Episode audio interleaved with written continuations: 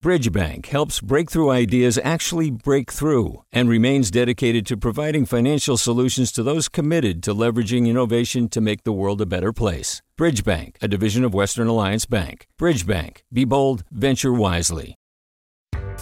Hi there, I'm Rund Abdelfatah from Throughline. If you're listening to this podcast, you know that KQED produces exceptional storytelling that keeps you informed, inspired, and entertained.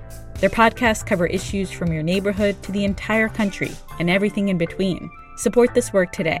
You can help us continue to bring quality podcasts to your ears. Just head to donate.kqed.org slash podcast. That's donate.kqed.org slash podcast. From KQED.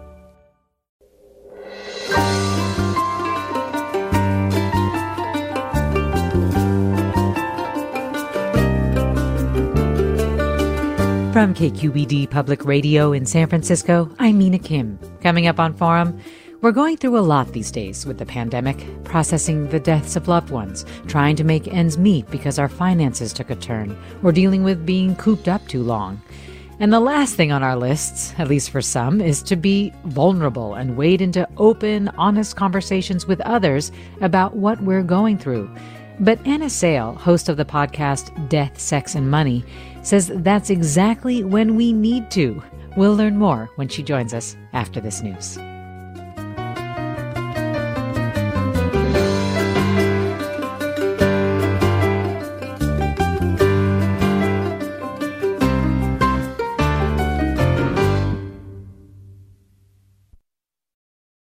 This is Forum. I'm Mina Kim. When Anna Sale's first marriage was unraveling, what ultimately helped her find a sense of clarity was talking to other people about the choices they'd made when they felt lost. This planted the seeds for what would later become Sale's popular podcast, Death, Sex, and Money, known for having honest conversations about taboo topics. But having those difficult conversations in real life can be a lot trickier than between two strangers on a podcast, says Sale in her new book, Let's talk about hard things. But she says that should not stop us from trying. Anna Sale, welcome back to Forum. Thanks, Mina. I'm so glad to be here. And congratulations on your first book, which goes Thank on sale you. today. That's very exciting. Thank Yay. Um, well, first, I don't think you give yourself enough credit for how hard it really is to get strangers to open up to you on a podcast, which, of course, you are uniquely talented at doing. Thank you. But I get what you mean, though, about it being easier on a podcast than with someone you're really close to because there's more at stake, right? There's more to lose if it goes badly. Yes, absolutely. The stakes are quite different. And also, your control of your emotions is quite different. You know, when the stakes are higher, it's easier to kind of lose your pacing, speed up, have defensiveness and anger get in the way of uh, having the kind of conversation that you maybe intended to have. Um, so, this book is my sort of exploration of, you know, how to create the conditions to have the most successful exchange of of communication when you're talking about something tough and vulnerable and also about like looking straight at the hard thing and letting yourself off the hook for what they have to solve these hard conversations. I think a lot of our hard conversations are hard because we go in with an expectation that is totally unrealistic. Like we can fix someone's grief or we can make material differences inconsequential if we're talking about money kind of like talk them away. Um, and you can't So, what is a good way to think about the value of these kinds of conversations, or maybe sort of an interim expectation in terms of what they can really achieve? i think like this book is an exploration of, of of five big hard things that most of us encounter uh, in different ways in our life death sex money family tensions hard conversations within family and also hard conversations about identity and and what what i really try to explore is like if you go in with a a sense of awareness about what is hard about each of these specifically about each of these five big things um, but and instead go in with a spirit of curiosity about how the person you're experience you're talking to is experiencing something. Maybe it's grief or loss. Maybe it's you know a misunderstanding or a sense of distance within your family. That sense of curiosity what that does achieve is it pulls you out of that place of isolation and stigma which mm. is like can be a compounding difficulty on top of something that's already hard and a really really compounding difficulty. You know, I, I you'd mentioned the end of my first marriage, and when I think back on that time, you know, so much of the pain was shame and not knowing who to talk to about, you know, who, how else, who someone else who this had could, who'd gone through this. And as a young person, I was 30 when that marriage ended, and just finding those people that I could compare notes with it was really healing and just kind of let me put my shoulders down a little bit and just go, yeah, this is tough, huh? And they go, yep, it's tough. you know? Yeah. I, I really think you're illustrating one of the key sort of arguments that you're making about why we should engage in these conversations rather than sort of compartmentalizing and, and just kind of making it work. And a lot of that has to do with the fact that it really does make us feel less alone. And and you mentioned isolation, but but that connective tissue I think is the word that you use. Yeah, connective tissue. And like what that does, that connective tissue, when you're tending to it, when you're building it, like that's what our relationships are made of you know? Like you're not just helping yourself out in that moment. You're building and reinforcing something important about that relationship that you can you can keep returning to each other to compare notes about what's tough to ask each other for help. Um, and and that makes life more rich and full. And you also talk about as you said going into the conversation with an awareness of why it's hard. And so one of the things that i want to explore with you uh, because I don't think I have done it that much on forum yet, is really exploring why conversations about money are so hard. We'll get to, mm-hmm. I'll try to get to as many as I can in the book when you talk about death, sex, family, identity, and so on. But let, let's just talk about why initially, what you've learned about why money conversations are hard to begin with. Oh my goodness, Mina, you went to the hardest one first. Sorry. I mean, okay, first of all, uh, we have such little kind of concrete public vocabulary around money you know like we don't even have words mm. so when you go into a conversation about money even in the most intimate settings, like when I'm talking with my husband about whether or not we should buy a rug, you know, like I might be thinking about money in this way of like, let's, what do we have in our bank account, blah, blah, blah. And he's thinking it as like, what are the things that we invest in for our own comfort to create this house together? So you use the same words and you're meaning different things. Um, and and uh, this woman named Amanda Clayman, who's a financial therapist, um, says money is both obviously a tool and money is also a symbol. And so when you're talking about money, you're talking about both this very concrete material tool that enables you to spend, save, uh, borrow, etc. And it's also wrapped up in all sorts of things around your cultural background, your beliefs about, you know, earning and money and and how interdependence and independence and mm. when you don't kind of practice talking about money all of those really big emotional things kind of get just like you know they're just in the background and they're and they're causing really strong emotions but because we don't practice like oh oh i see why it's important to you to like send this money to your family member like in your family you have a much more sort of open you know exchanging of money. You help each other out. You invest together you know whereas in my family that's not something we've done. It's all about like proving that you can stand on your own two feet. Mm-hmm. you know like opening up those conversations um, can help you learn a lot about why the money conversations are hard when you put words to them Yes, I love this line that you had where you say the best place to start any money conversation is to admit that money is about much more than money. yeah. And and it's true as you were saying that people have different people really don't even know what it means or it means so many different things to different people as you were saying for some people it means that it's it's how you sort of stack up against others or if you have a lot of money or not it was because of some some personal characteristic or failing of yours as opposed to structural forces that may have played a major role in whether you were able to um, to make it or or whether or not you're struggling along. The other thing that I think is really was really interesting is that money is something that you pointed to as part of the reason that you were able to move on from your first marriage because you finally realized that agreeing on what money is um, revealed that you and your partner actually didn't have the same plan for your lives. Yeah. Yeah. It's like you start arguing about whether or not you're going to go out to dinner and spend that money. And then you realize, like, oh my God, we want totally different things. Like, um, that, that, that was like a really long process because to me, you know it was it was really hard because it's like oh are we so such a cliche that we're like arguing about money and that's why our marriage is ending? Like it felt so like small kind of and mundane like why can't we figure this out? And then as we you know did the work we read the books we went to the couples counseling and then finally we had a conversation where my ex just just spit out. He's like we don't want the same things. Like i want to travel the world and make art and and be a filmmaker and you want a house and kids. We i don't want that. And it was shattering to just have that be sort of blurted out finally this like big conflict that we were sort of arguing around the edges of. And that was a really hard conversation. And and for a long time, I thought of that as like a failed conversation because ah. we didn't figure it out. We didn't come back together.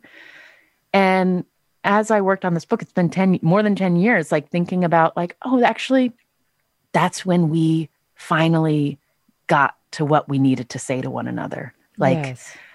we didn't want the same things. And and once we sort of allowed that to be the outcome of talking about all of these, you know, battles that we've been having, it was easier to move forward. You're almost redefining what connection means. We were talking about how one of the reasons to engage in these hard conversations is to feel more connected.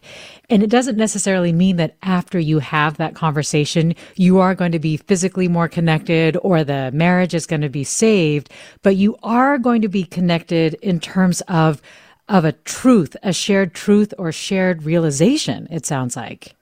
Yeah, you know, I actually was really helped by um, years ago, I saw a Stanford business professor giving a talk, and she was talking about negotiation. And she was talking about the idea of, you know, a successful negotiation being when you get to yes. And she was arguing, like, no, no, no, that is not a successful that is not the only definition of a successful negotiation. A successful negotiation is when you both come to the table and you say i'm willing to give up this and i'm willing for, in order to have this and the other person says similarly and you realize like okay we can make a deal. It's also a success you have negotiated if in the end you decide like actually this isn't the right this isn't the right deal and you walk away. Um, and and that's how i like to think of hard conversations. It's like trying you're, you're going in with this other person to really try to understand where they're coming from with a sense of curiosity as much as you can even though even when it's really sad and emotional and angry um, and and understanding what they're saying and then seeing like as i'm listening to this how does this match up with what i think and want and need? Um, and and you're you're discovering that about each other. You're having this exchange. And it might be that in the end there's not resolution but you've you've sort of given you, you, you've you've given the relationship the respect of trying to really understand what's happening in between you two. Hmm. We're talking about how to have difficult conversations with Anna Sale, author of Let's Talk About Hard Things and podcast host of NPR's Death, Sex, and Money. And I want to invite you, our listeners, to join the conversation. What are some conversations you've had that you want to tell us about? What hard conversations have you avoided? What are your questions about how to have them with Anna Sale? 866 733 6786, the number, and we'll get to your calls soon. Stay with us. Support for Forum comes from San Francisco Opera. Set 10 years after a school shooting, the critically acclaimed opera Innocence takes us into a complex emotional journey where our understanding of innocence and guilt is constantly upended. Kaija Saariaho's ethereal score collapses the past into the present as a community of survivors grapple with how to move forward. Don't miss the highly anticipated American premiere of Innocence, June 1st through 21st. Learn more at sfopera.com. Welcome back to Forum. I'm Mina Kim. As the host of NPR's podcast, Death, Sex, and Money, Anna Sale isn't afraid to talk about difficult topics and more with complete strangers. But as she notes in her new book, Let's Talk About Hard Things, she says it's downright terrifying to discuss the things that are the most important to us with the people who are most important to us. But Sale says that is exactly what we should do. So tell us, what are your questions for Anna Sale about how to have these hard conversations? What are some hard conversations that you've had that you want to tell us about? Or the hard conversations you haven't had that you also want to tell us about. 866-733-6786 is the number. Again, 866-733-6786. You can also get in touch on Twitter or Facebook at KQED Forum or email your questions to forum at kqed.org. So I want to talk with you a little bit now, Anna, about death, in part because this is something that is so much a part of our lives. So many of us are processing the deaths of loved ones. And one of the things that I really loved in your book was when you talked to a therapist who said skillful communication about death starts with an awareness that nothing you say is going to fix it or make it go away. And that really is something that you've been saying throughout, even at the very beginning of this conversation. But can you talk about why that's so important in the context of death? Yeah. Oh, because I think it's just goes against all of our most um, caring, you know, it, understandable caring impulses. Uh, we when we when we want to comfort someone who is in deep grief, we want to help lift the pain. Um, and the therapist you mentioned, her name is Megan Devine, and and she has a book out that's called "It's Okay That You're Not Okay," and she writes about kind of coming to this awareness of how to how to instead try to meet someone and validate the suffering and the pain that they're going through rather than trying to problem solve it and she she had the personal experience of um, she lost her partner uh, when he was 39 they were hiking together and he was swept away and drowned mm. in a hmm. river so a sudden death a shattering tragedy yeah. and she told me um, this quote that has really stuck with me. She said, People feel really helpless in the face of someone else's pain, and they want to make that pain go away so they can stop feeling so helpless. Hmm. And and she really felt that in that way of like well-meaning people saying things like, Oh, you know, you'll you're young, you'll find someone else, you know, or even let me know if I can do anything for you. Yes. And and for her, she's like, let me just let's tease out the logic of let me know if I can do anything for you, which is something, you know, I have said, people say, Me it's, too. it's a thing that you say. And, and she said, you know, here I was, it took every ounce of energy I had to just wake up every morning and realize how my reality was completely upside down. And then when I heard this from someone, I had to think, oh, what would be helpful for me right now? Who is the person that I should ask for that? And then how do I get over that weird feeling of not wanting to ask for help and then ask, you know? Um, and she compared that to uh, someone who, you know, just like offers to, I'm coming by and I'm going to walk the dog you know a couple times a week just just these small ways or or i'm going to text you and you don't have to talk to me i just want to keep checking in with you because i'm worried about you and will you just text me back an asterisk and let me know that you're just having quiet time because it is a real worry when someone you know is in deep suffering and loss. You want to hear from them and know that they're they're they're at least you know eating and and taking care of themselves and waking up in the morning. And i thought that was a really graceful sort of tip like so she did. She did that with a friend. She would just text back an asterisk sometimes when she didn't have the energy to talk. She didn't want to feel like she had to perform that she was somehow like doing okay with her grief. But she could tell her friend i'm here. I'm here you know? Yeah. Well let me go to caller caroline in gilroy. Hi caroline Hey, I hope you can hear me okay. I'm on my um, car phone. Uh, yeah, we can make you out. Go right ahead. okay. Okay, great. So this topic is on death. My husband died almost 10 years ago now, um, relatively young. But something I was surprised about was finding out uh, that people really flinch when you say the words dead, died, death. It's like you're saying a dirty word. Huh. Yeah. And I find I had to start using the euphemisms I hate, like passed away or my late husband, which I really hate because he was always very punctual. Um, but um, it, it's just Yeah. weird to me that death is really that odd a topic and, you know, just so verboten. Um, and I wondered if you had anything to say about that. And see if I'm the Caroline, thank, who thinks that. Thank you for that. I, I think your connection is getting a little bit um, more staticky, but I, I did hear what you were saying about just people flinch with the word death. And Anna Sale, this reminds me so much about the story that you tell in the book of your conversation with a woman uh, named Sue about her friend Shelley. Can you talk a little bit about that? Because in that conversation, it sounded like there was a real reckoning with the need to talk about death and call it what it is and, and describe it for what it was. Yeah, I love this story. Well, I, first want to say I'm, I'm sorry for the loss of your husband. Um, Yeah, and, and one tip that I, I recently heard, and I just love it when I've done it, it's so neat. When someone, you know, who you're just meeting mentions someone who's died in their life, whether a partner or, or a child or a sibling, um, when you say, like, oh, what was their name?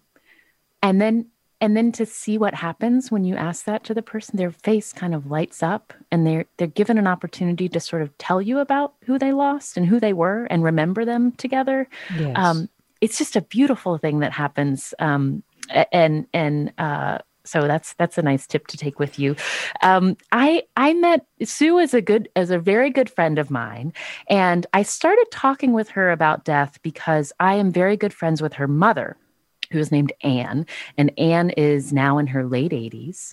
Um, and I interviewed Anne about aging because I found I got to know Anne when she was already in her 80s, and I would find that we would hang out, and then I would go home, and I would have this like. I, I hope she knows how much I care about her and love her because I know I don't have unlimited time with her.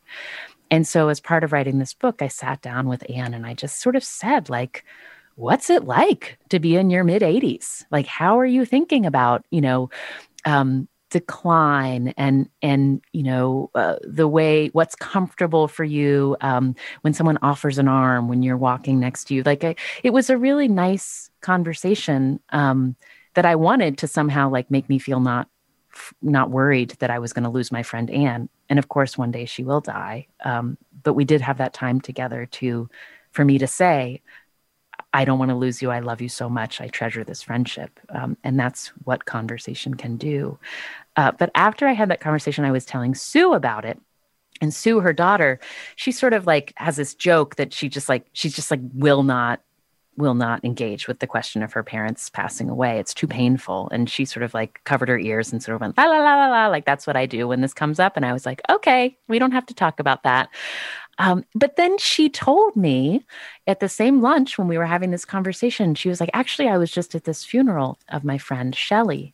And her friend Shelly is was a woman uh, who got melanoma and pretty quickly um, realized it was terminal. And she made the choice for herself that it was comfortable to sort of document her decline, um, to tell people about, you know, the medical the medical interventions and what it did to her body and take pictures and share it. And and Shelley described being at the funeral where um it was her choice like to you know when they have a, a slideshow of images you know there were pictures of Shelley in her most vibrant self you know cheering on the sidelines of a football game you know there were pictures of her as a kid. And then there were also pictures of her you know, kind of very fragile after chemo w- with her hair gone and she's holding her dog's face in her hands like kissing her dog. And it it showed the whole arc. Um and and that was a choice that Shelley made. And and it was um something I talked to her brother about it because he was very up close and with her while she was declining.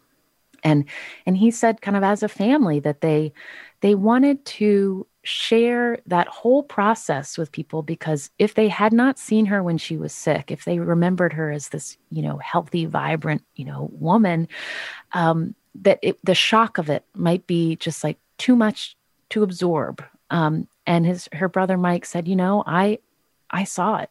I saw what this cancer did to her and i wanted to help people see what she went through and the way that she faced it open-eyed and um, kind of bringing her family and friends along with her at, towards the end. Um, and something shelly shelly would say to her brother towards the very end she would just say like is there anything else you need to know? Like they they really went into it. They looked at it together and it was sad and scary and didn't make any sense, but they were with it with each other till the very end. I think it's so interesting that you talk about how we want to make other people feel better about death, like we want to solve it for them or fix it, as you were saying. But that actually, and, one of the ways we do it is really by avoiding talking about what it means and how it takes from us, as Caroline was talking about with the euphemisms and the late for husband and so on, right? But that what really, what really does help us as part of the grieving process or avoid the sense that that our grieving process is incomplete in some ways is to be able to really name it and talk about it. Um, one of the things you made me think about when I was reading is I'm actually a very private person and I don't normally share things, but I did decide to put out on social media that my aunt had passed away. Hmm. And one of the things that I always admired about people who do this was I was like, oh, they're so brave and clear clear eyed. Like they know they need others to display care, so they're announcing this on social. And what I realized when I did my own was that that is absolutely not why I was putting it out on social, right? I wasn't asking for displays of care. What I needed people to know was that she existed. Like there was this mm. sense of mm. like, I need you to know she she was out there and lived. And so I think just sort of the assumptions we make, it's so it's so interesting. The assumptions I made before I was in the same situation. Yeah, I remember seeing that, Mina. I'm re- I'm really sorry for your loss. And she was she was far away. You weren't able to be with family to to memorialize her together as a family, right? Right. And I wonder if that need, which is something that is shared a lot by people through the pandemic because they aren't able to be there for those those rituals was in part was because it sort of almost didn't feel real to me without it. Yeah. Do you want to tell us her name? her name was Hae Young. Hae Young. Oh. Kim Hae Young. Kim Hae Young Kim. Um, but thank you. And I do get the power of that too. It's so interesting. We had a caller last Friday who shared a memory about um, his mother and the kind of food that she would make for him. And um, yeah, asking him what her name was really did bring out quite quite a touching moment. Yeah. Oh, that's nice. Well, thank you. And let me go to caller Nancy in Northern California next. Hi, Nancy. Hi. Um, yeah, I have a very particular dilemma. I am um, one of six siblings, and on when my mother was elder and before she died, she divulged to me that she had been uh, sexually assaulted by her own father, mm. and not just once, but throughout her whole life, and her at, that she was at home, and she also told me that she hadn't told anybody else but my father. And I am the youngest of, of my siblings. It was hard to hold that information. I have shared it with my sisters, but I have three brothers that I have not shared that information with. And I have no idea how to have that conversation with them. Yeah. Well, that's right that's very I mean I think um is your mother still living? No, my mother has passed away, but yeah, I've also just I've avoided my brothers for years because of I hold this information. Yeah, yeah. First, I want to say that's really hard. Um, I, I think when we when we learn new information that causes us to sort of have to rewrite the entire narrative of our family um, and what we understand about how our families, you know, our family's history. It's it's I just want to say, like, of course, it's deeply unmooring.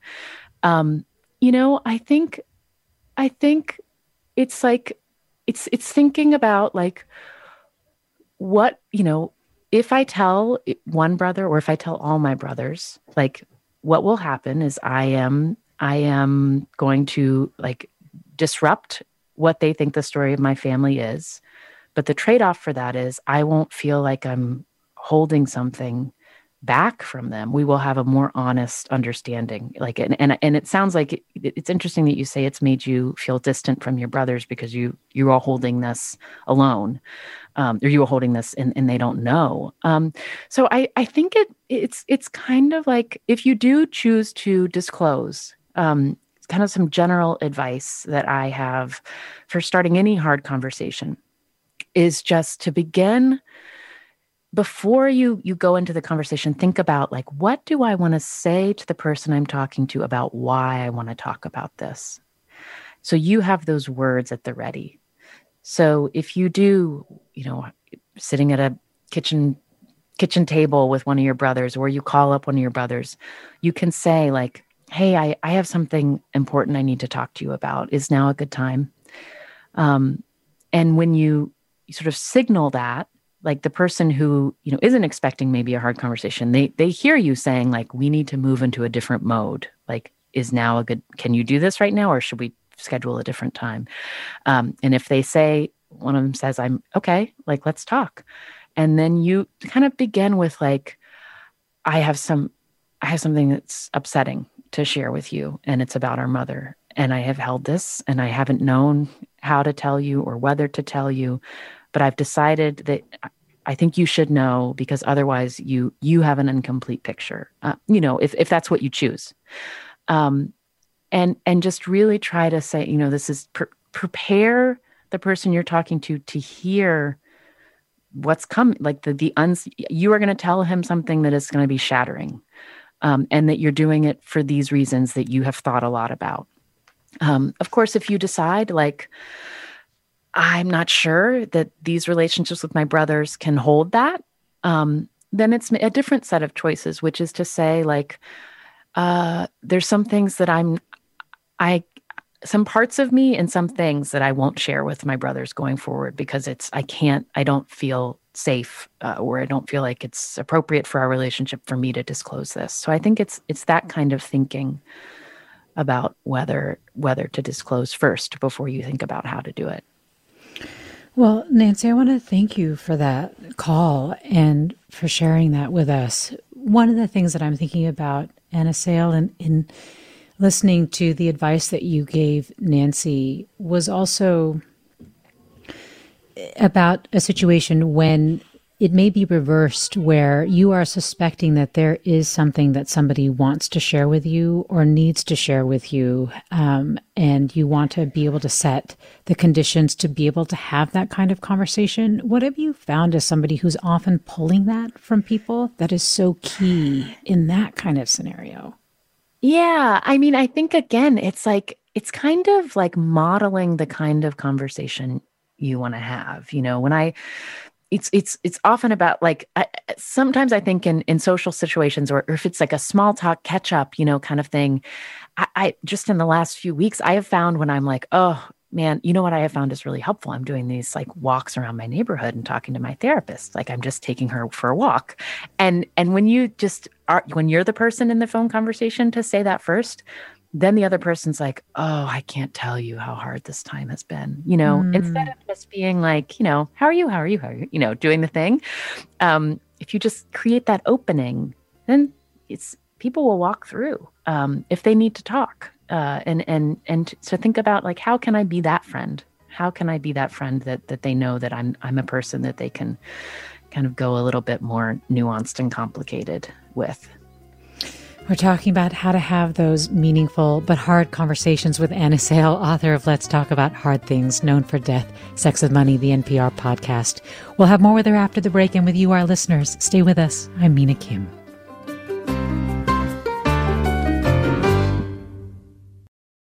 We've all got those parts of our house where the internet just won't go. Well, if you had wall to wall Wi Fi from Xfinity, you could worry less about dead spots.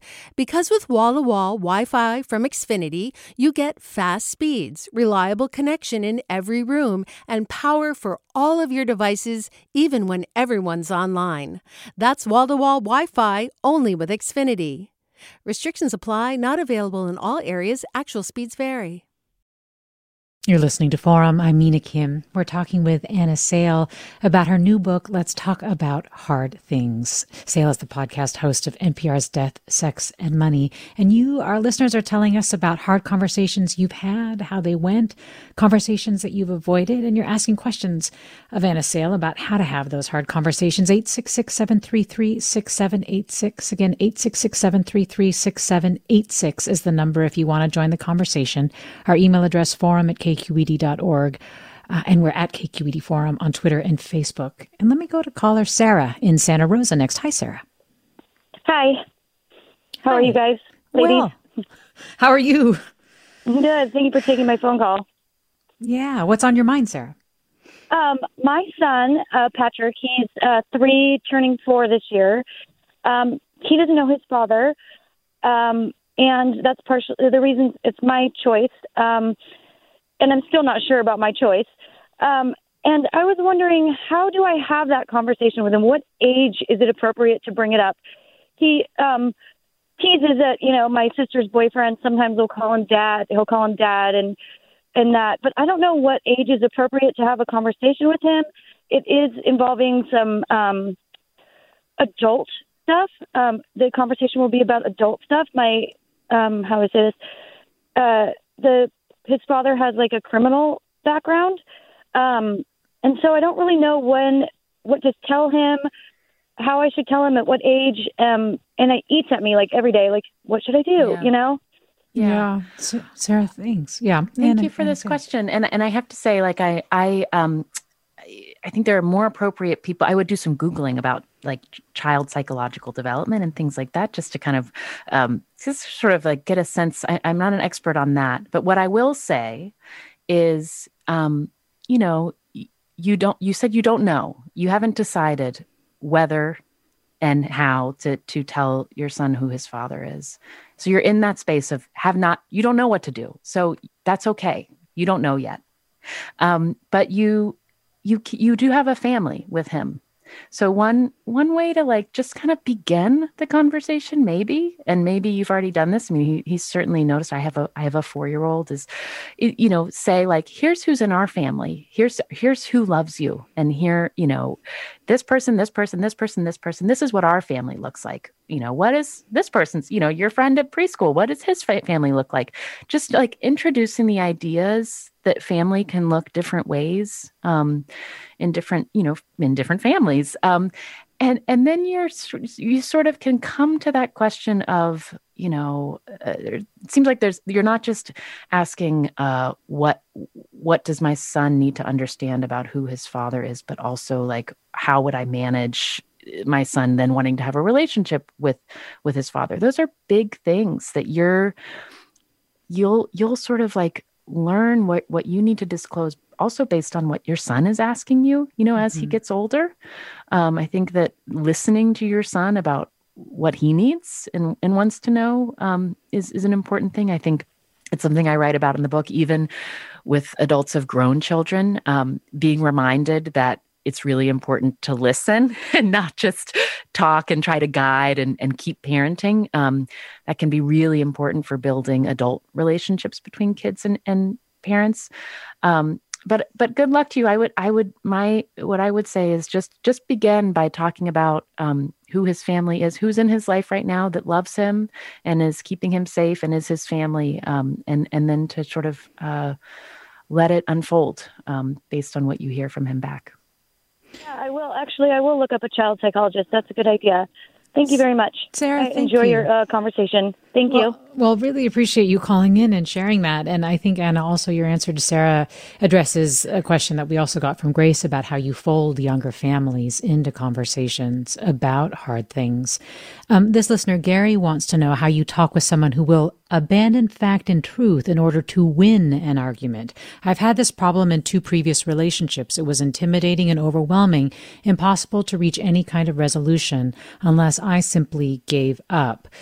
Uh, yeah. what what Gary is saying about this notion of abandoning fact and truth really has so many meanings. I feel like in this age. this yes, and, and, I think it's really. Um, I think the question is like, do is there another reason to figure out how to have a relationship on different terms with that person? You know, there are some relationships where it's like, oh, something as basic as like, you don't agree the sky is blue and I, I, am under a blue sky every single day and it affects my life, you know, or something um, more fundamental to, to, to your identity. Like, I don't believe that, that the way you're living your life is uh, moral and I reject you. And I, and, and, and I, so then that's a relationship that you can decide this isn't a healthy relationship for me to have. I don't need this person in my life. There are other situations though I mean, all of us probably have had a, a friend or a family member in these last few years where um, there are things, there are basic facts on which we cannot meet eye to eye, whether it's about politics, whether it's about the pandemic. Um, and then it's about thinking about, huh, well, is there another reason we like, can we talk about other things that aren't about politics in a way that still feels like I'm not um, dishonoring myself or disrespecting myself. Um, and I, I, tell a story in the book. Um, it was a woman named Pam Daglian, who's a life coach actually in San Francisco. And we, she reached out. I, I was sort of looking for stories of people who had figured out how to have successful family relationships where you talk, um, where there are really key, deep uh, value differences and political differences.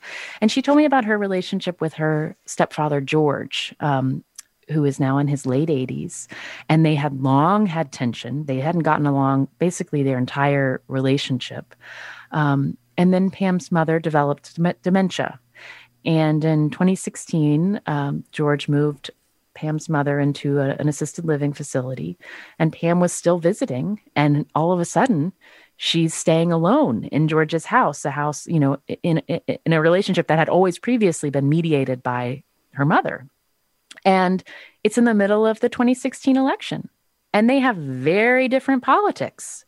Um, George is a conservative Baptist in Upper Michigan. Pam identifies as a, as a political liberal. Um, and there's a lot on which they don't agree. And but what happened in that relationship, it started, Pam noticed that George turned off Fox News when she was in the house. And it was something that he usually always had playing in the house. And she saw that gesture and appreciated it. And they started watching Family Feud together because Family Feud is something we can all watch together. and and and then finally George just said to her what he said, you know, our relationship is more important to me than politics. So so that that's he, he just said it. Yeah. And what hearing that did was it allowed them to sort of begin actually talking about politics. They could be curious about each other. You know, George would ask Pam about sanctuary cities and why she thought they were okay. And Pam would ask him, you know, what his views were, you know, why he had these views on immigration. And they, but they, they had established that there was something else tying them together. Yeah. Um, and, and it really, they, they became very important supports to each other as Pam's mother continued to decline and, and through her death last summer. Um, and, and so I think that that's a, a situation where you can put up guardrails and you can say this is an important relationship to me and and i i, I don't agree with all of these ways in which you are um, you know we don't agree on basic facts here. Um, but a critical difference there is that george was also willing to join in conversation with pam. You know when you're when you're have trying to have that kind of back and forth with someone who instead always wants to win the argument is just going to try to sort of be a freight train over any any feelings that you have that doesn't sound like a relationship there's that that can be you you just have to decide like uh is there something else is there a reason to put up with this yes. or not Well, well, let me go to Jean in San Francisco. I think Jean has something sort of related to this. Jean, join us. Hello, thanks for taking my call. I, I wanted to ask your guest uh, what role she thinks morality plays in the discussion about the uh, five difficult uh, subjects uh, to discuss. I mean, it's personal morality that you know is the impetus for the action, right, and for the behavior. So, if you're talking about money, for example, if you send fifty dollars to the Trump campaign or you send fifty dollars to the Buttigieg uh, uh, campaign, uh, you don't really want to talk about. It seems like uh, the whole conversation here is about treating the symptoms instead of the disease. And and and I know that in the past, I'll just say one briefly. Um, you know, churches and synagogues and temples and so forth uh, used to, um, uh, you know, uh, play this role. The, you know, meaning community would would play this role, sort of fallen by the wayside. But I, w- I was raised uh, uh, Jewish, and uh, you know, I read very early, um, you know, for for for the stranger within your gates, there shall be one law uh, for you and for the stranger within your gates. So that sort of formed my thinking. Uh, you know, you, wh- whether you think the Torah is a valid document or you know just mythology, it doesn't really matter. It formed my thinking about the immigration discussion. So where where are you getting your moral, um, you know, mm. impetus for whatever? Yeah. Yeah, Jean, So, thanks, Anna. I think that's a really important question, I, and actually, it's like I think that that's like that's the conversation I want to have with you. I want to I want to understand like, oh, like tell me more about this, like where you got your clarity on right and wrong and what were the inputs and and right. I want to know about that, you know? Um, and and certainly I I'm sure that there's you look at somebody's choices or or political beliefs and you say like that is not aligned with my very clear sense of of right and wrong. Um, and and I think I guess I take the position like um I, I just take the position of like, if there if there's a way, if there's a way to have a conversation where where each party can can listen even while they're disagreeing and can bring a, try to uh, bestow a sense of dignity on the person they're talking to then you're going to uncover the places where some of that morality overlaps where it diverges you know and and be having a respectful exchange. You know, I I'm not advocating for sort of like um in any way like uh, flattening differences and saying like oh what you're saying is 100% valid and what i'm saying is 100% valid and they just don't overlap. No no no. In these conversations you are like churning up and and comparing really deep things um, mm-hmm. and and to be sort of curious about those differences. Like that's that's what my chapter about identity is about is about like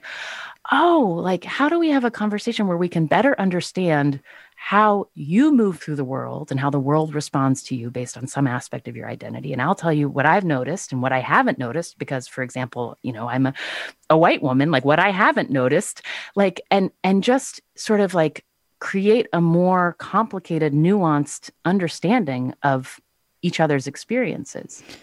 Well, I want to thank Jean for that because I think too one of the key things is knowing, like when you talk about not flattening things, right? And I think one of the key things is also knowing what you're really talking about and what you're not really talking about. So, for example, you had mentioned the word earlier, politics, right? And, and Jean was bringing up political examples. But there are so many things that we're really talking about that politics isn't really the right word to describe it because by saying for example politics is more important to me than our or our relationship is more important to me than politics what is happening in terms of the public discourse that has involved our political leaders um, is is a lot more sometimes than just politics right it, it's it's yeah. race it's dignity it's so many things that are core to to people's to, to who people are but it gets sort of you know, pulled into this word that that can often be batted down as something not as meaningful as it really is. Yeah, or just like, oh, I understand which side of this I'm on, and if yes. you're on the other side, what do we have to say to each other? Exactly. Particularly right now, puts you into these pre uh, these contrived camps or categories, and then that also stifles it. Well, well, Jean, thanks for for bringing that into the conversation. And I do want to remind listeners that you are listening to Forum. I'm Mina Kim. Let me see if I can get one last call in here. Uh, maybe Jane in Montana. Hi, Jane. Hello. Our daughter is in a profession in healthcare and understands the public health side of being immunized and has started the process. Her fiance is dead against inoculations, and their wedding in September is a little iffy because mm. they've both kind of dug in their heels and they say, I need to be inoculated, but I don't because I work at home and it's going to be a wedding with people hugging and so forth. And I'm just wondering how we can negotiate, help them figure this out because it's kind of it's become a black and white issue. Hmm. Oh, that's wow, so that's hard. hard. yeah. That is so hard. I mean, uh, I mean, there's a, a, couple of questions I have. Is is you know what is what is your daughter kind of expressing to you that she needs from you, and and like what is she trying to figure out? Like it it comes down to um like them figuring out how to have the conversation about like what matters, what matters more. You know, it, it doesn't matter more that um, you don't you don't feel forced to get a vaccine and and this is making me feel not heard not respected uncomfortable about asking our family to gather and also makes me question you know how we move through the world and whether it's aligned. Um you know it, it sounds like that's a very that's uncovering a very fundamental uh impasse. And it sounds like um that's a conversation between them um and and you figuring out how you can support your daughter and um, where are her lines? You know what is the line for her? Well jane thank you for the call. And you know, one of the things as I listen to our listeners share stories, for example, Michelle writes, My husband and I have been in therapy to find connection and intimacy. He just told me that he's not sure he actually loved me early on in our relationship. He thinks it may have just been infatuation or sexual attraction. I've been in therapy for sexual trauma and trust issues. And one reason I fell in love with my husband was the safety and security I felt. I believed he was different from the other men that hurt me in the past. I'm so angry about this current revelation. Mm. Um, I don't know if you have any thoughts on that, but you know, stories like that and stories about, for example, Lisa saying, I find myself waiting for the right time to have hard conversations. Conditions never seem right. Years have gone by and I'm still waiting. I feel like through so much of reading your book and, and the thinking that you've done about the best ways to have conversations, you have unlocked a lot of new insights into into kind of the human condition. Like who, we are what what what drives us what needs we have how we're how we're hurt where our sensitivities are tender places as you say and we just have a minute left. So I, I was wondering as we reflect on the things that we've heard today and the kinds of things that people were willing to share what you feel like you have really learned through this process of thinking about it through the medium of conversation? Yeah, I mean, I just would say that specifically to those last two comments, like those sound like really hard things, and and I I have found like when you um, hear other people's stories of having of going through these kinds of like huge collisions and really hard things, um, it's it is a comfort and it also is is strengthening. It allows you to see like oh that person went through a really hard thing in their relationship and they realized like this is what was important to them for the future and this is how they made those one step at a time made those moves forward. Um, so i think it's just about um, you're not by yourself. You're not by yourself as you go through this stuff. Um, and that's what i hope like picking up this book it's not just like a how-to guide. It's also like oh, look at what all these people have gone through and they're on the other side, you know? Um, and that can be just a really important um, sense of relief. You're not on your own as, well, you're, as you're trudging through this hard stuff. Well, that's definitely what you and our listeners have, have been for me. So, my thanks to you, Anna Sale. My thanks to our producer, Grace One, for this. And my thanks to you, our listeners, for listening to Forum. Funds for the production of Forum are provided by the members of KQED Public Radio and the Germanacos Foundation and the Generosity Foundation. Support for Forum comes from San Francisco Opera. Set 10 years after a school shooting, the critically acclaimed opera Innocence takes us into a complex emotional journey where our understanding of innocence and guilt is constantly upended. Kaija Saariaho's ethereal score collapses the past into the present as a community of survivors grapple with how to move forward. Don't miss the highly anticipated American premiere of Innocence, June 1st through 21st. Learn more at sfopera.com. We've all got those parts of our house where the internet just won't go. Well, if you had wall to wall Wi Fi from Xfinity, you could worry less about dead spots. Because with wall to wall Wi Fi from Xfinity, you get fast speeds, reliable connection in every room, and power for all of your devices, even when everyone's online. That's wall to wall Wi Fi only with Xfinity. Restrictions apply, not available in all areas, actual speeds vary all over the country. We need to improve reading in Wisconsin. Schools are changing the way they teach reading. I'm calling for a renewed focus on literacy. We have gotten this wrong in New York and all across the nation. And it's happening because of a podcast. I think your podcast has changed my life. And I'm going to share this podcast with everyone I meet. Sold a Story investigates how teaching kids to read went wrong. New episodes of Sold a Story are available now.